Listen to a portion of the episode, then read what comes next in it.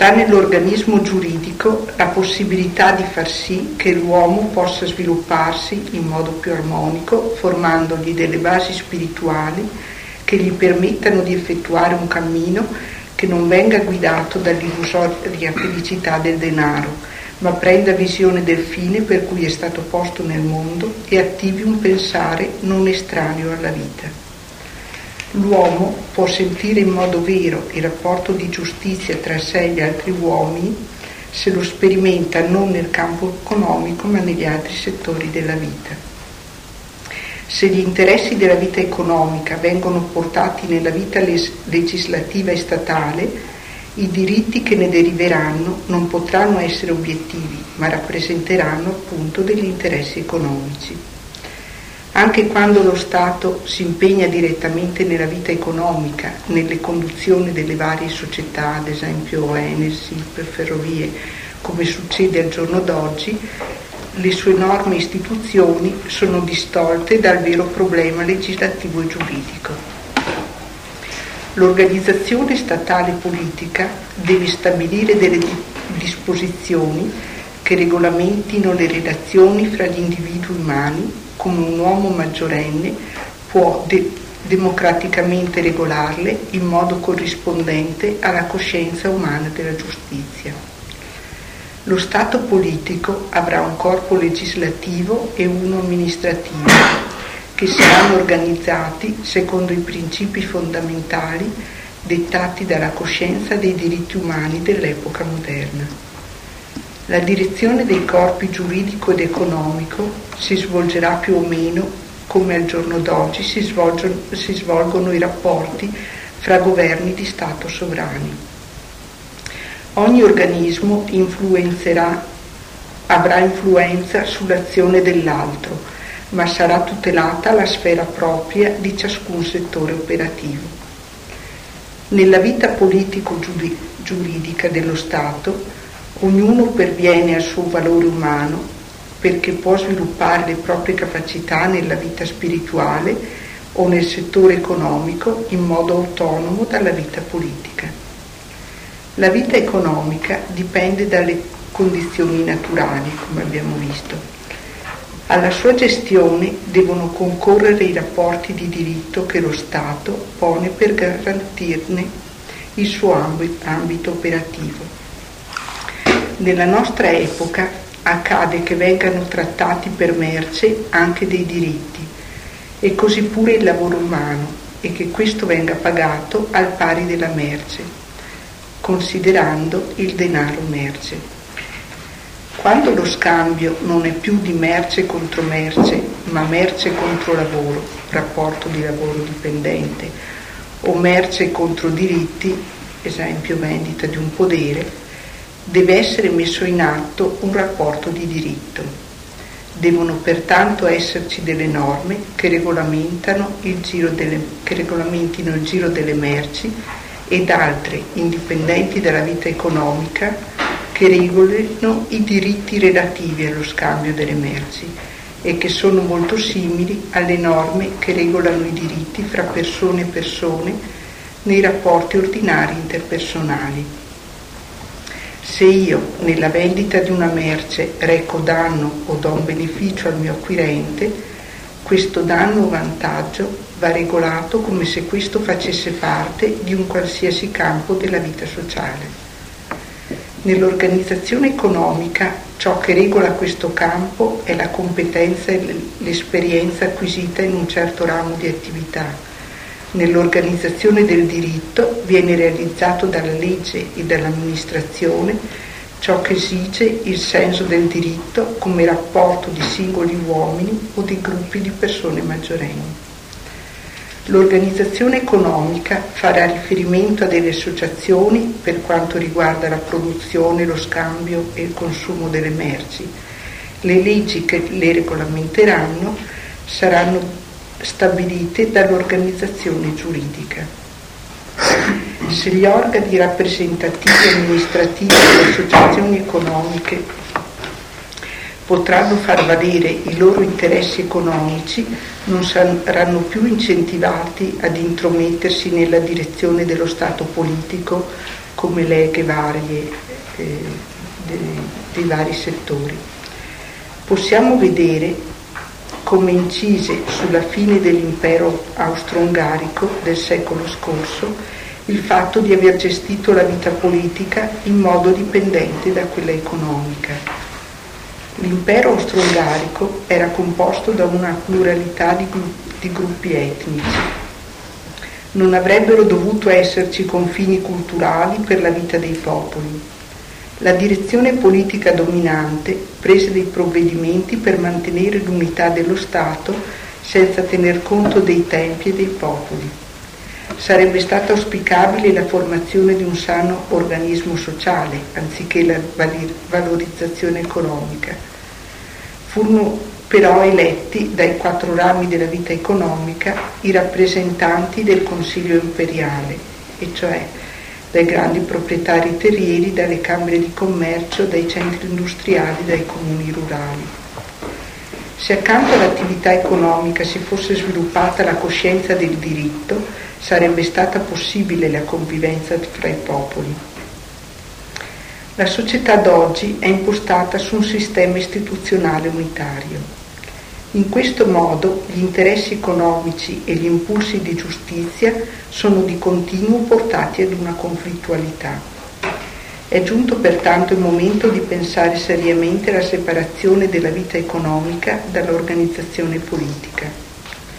Nella separazione le organizzazioni troveranno nelle proprie basi le modalità più idonee per eleggere i loro legislatori e amministratori, partendo da condizioni esistenti dove è possibile e partendo dall'impegno dei singoli individui dove l'ordine vecchio sia superato per un rinnovamento sociale. Abbiamo visto come nella società capitalista il datore di lavoro paga il lavoratore alla stregua della merce. Gli uomini non devono essere degli accessori alla produzione e amministrati insieme a questa. Il lavoratore produce della merce che poi avrà un valore ed entrerà nella vita economica. Al datore di lavoro dovrebbe spettare una parte di guadagno da quanto viene realizzato dalla vendita al netto delle spese e al lavoratore un'altra parte. Da ciò ad una prima impressione viene in mente il salario a cottimo, che nella società attuale, peraltro, poco concilia con l'idea di dignità dell'uomo esplicata nel lavoro.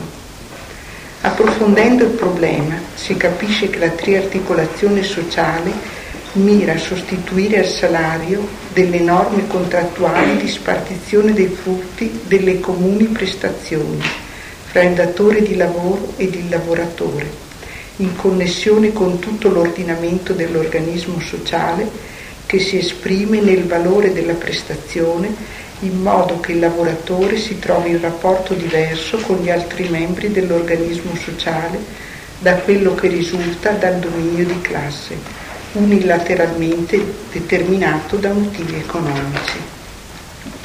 Viene, di, viene così soddisfatto il bisogno di abolire la lotta di classe. Possiamo vedere l'importanza del lavoro dell'uomo se consideriamo il rapporto che l'uomo ha con le sue attitudini individuali e con la coscienza del diritto per favorire la sua dignità di uomo.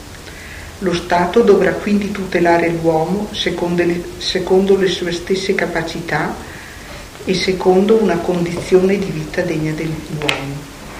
Con queste norme si creano i presupposti per dare alle merci prodotte dall'uomo una base di valutazione che può essere confrontata con quella data in natura.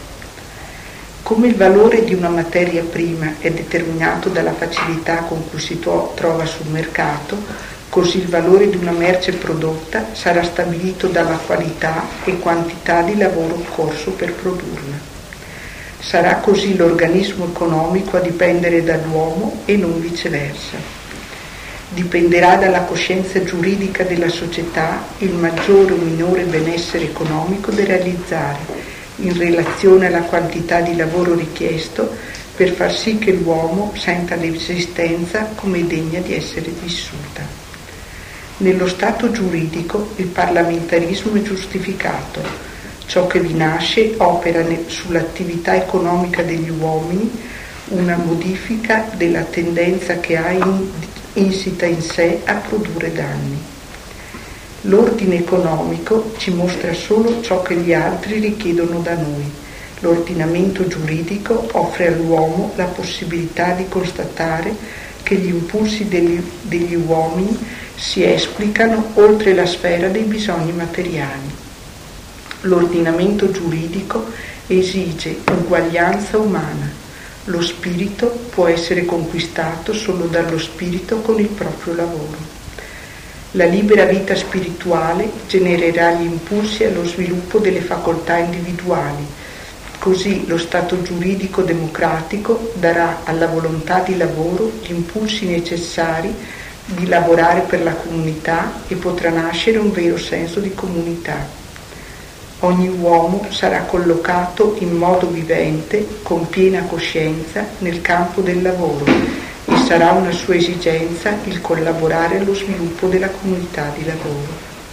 L'organismo sociale triarticolato vuole realizzare dunque una società in cui l'uomo si possa trovare in armonia con le istituzioni che lo regolamentano e con se stesso come essere in evoluzione.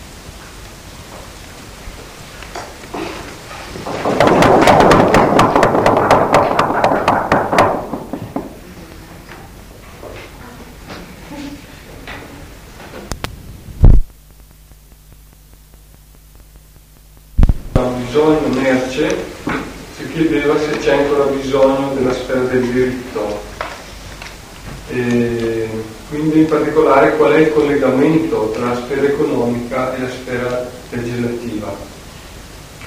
Luciano eh, diceva che ogni impresa deve avere una salute economica, quindi a questo riguardo non, non sembrerebbe ammessa, non è ammessa un'impresa deficitaria. Tutti i diritti vengono finanziati dal plusvalore il plus valore non deve realizzare delle fortune individuali, ma alimentare la cassa che i compiti di ridistribuire questo plus valore secondo giustizia. Alessandro eh, richiamava l'attenzione sull'aspetto della prestazione professionale o artigianale, in cui eh, dice da una parte c'è un, rapporto abbastanza semplice, dall'altra assistiamo a dei rapporti molto complessi.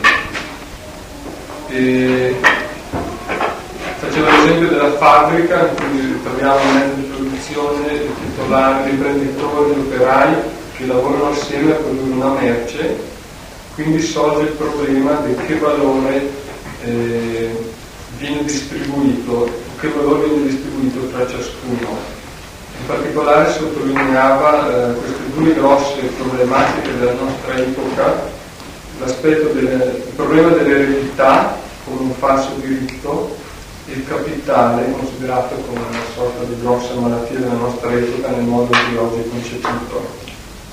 Emanuele si riferiva a un esempio pratico, cioè alla, alle dinamiche del, del rapporto familiare, quindi cui si intrecciano questi rapporti con i figli, con la moglie, con i familiari, i genitori, eccetera, e, e osservava come spesso ciò che ci fa muovere in una direzione o in un'altra, che ci fa prendere delle decisioni, può essere questo senso, o è spesso questo senso di possessività per la moglie, per il figlio e via di seguito, e ha l'impressione quindi, o si chiedeva in che misura noi anche in queste dinamiche familiari eh, da una parte possiamo sperimentare la presenza di questi aspetti, queste tre sfere e in che misura per errori trasciniamo una sfera dentro l'altra.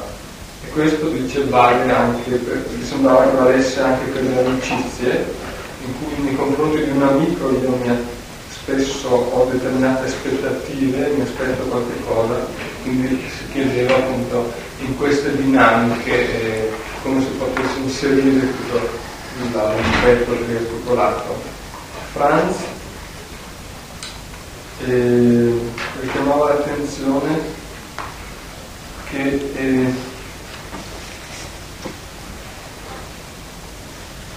eh, diceva di non delegare tutta la sfera giuridica allo Stato. La sfera giuridica dovrebbe valere soprattutto tra uomo e uomo, tra persona e persona, e quindi dovremmo avere coscienza che in questa sfera ognuno di noi è presente e responsabile come cittadino e come persona. Quindi nasceva il problema del rapporto tra l'operaio e il datore di lavoro, cui in questo oh, diceva spesso questo rapporto tra uomo e uomo, tra persona e persona viene a essere inquinato in quanto elementi estranei sempre più intervengono in questa dinamica delle varie commissioni sindacati. Quindi questo rapporto a livello della sfera eh, politica tra uomo e uomo, tra persona e persona eh, è reso sempre più c'è stata una domanda di Andrina che magari casomai poi vi fai perché non sono riuscito a, a comprenderla fino in fondo e a trascriverla. Leila eh, poneva la domanda sui cosiddetti diritti ineliminabili, ad esempio il diritto alla vita che può comprendere il diritto a mangiare, alla casa, eccetera. E,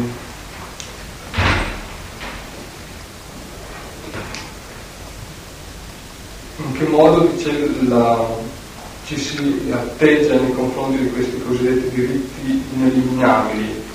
Allora lei vedeva uh, come possibili soluzioni due, cioè un organismo giuridico o che ridistribuisce il plusvalore nei confronti degli indigenti, oppure un organismo giuridico che organizza la società in modo tale che ogni uomo abbia un reddito sufficiente per limitare la sua vita. Può articolarli Chiederei per cortesia se, se interpreto male qualche intervento dottore Aglietta. E poi c'è stato un ulteriore intervento di Alessandro che eh, faceva notare una delle tante contraddizioni del sistema capitalistico. Da una parte assistiamo a un accumulo sempre maggiore di ricchezza personale eh, quando abbiamo una, una, società che premia, privilegia chi accumula capitale, chi accumula soldi, dall'altro lo Stato che per tentare di rispettare una sorta di uguaglianza tassa i guadagni per ridistribuire questo capitale e quindi questo vedeva una sorta di contraddizione. Allora si chiedeva come problematica cosa farebbe un uomo se non, non, non potesse così accumulare capitali in banca oppure trasmetterli attraverso l'eredità bensì investirli in ciò che gli interessa oppure là dove vede dei talenti. Quindi quali sarebbero le conseguenze di un organismo sociale che avesse questo alla base?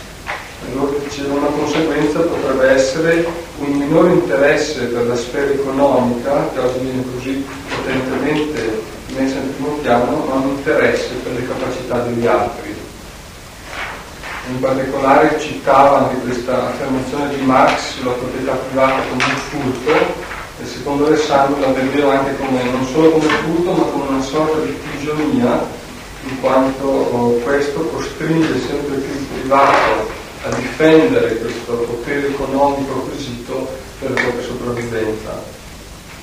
Tiziano riferiva di una sua esperienza in Russia recente dove ha potuto constatare una le conseguenze estreme del socialismo, dove dice tutti eh, hanno dallo Stato il diritto ad avere le cose fondamentali per la vita, però questo si associa a un appiattimento da una parte e a un clientelismo crescente dall'altra. E si chiedeva come mai eh, questi, questi popoli in queste condizioni manifestano questo stato di infelicità sociale Secondo lui eh, questo da mettere in relazione a, una, a un venir meno della capacità di esprimere i propri talenti, in quanto in questa situazione i talenti individuali vengono sempre più soffocati.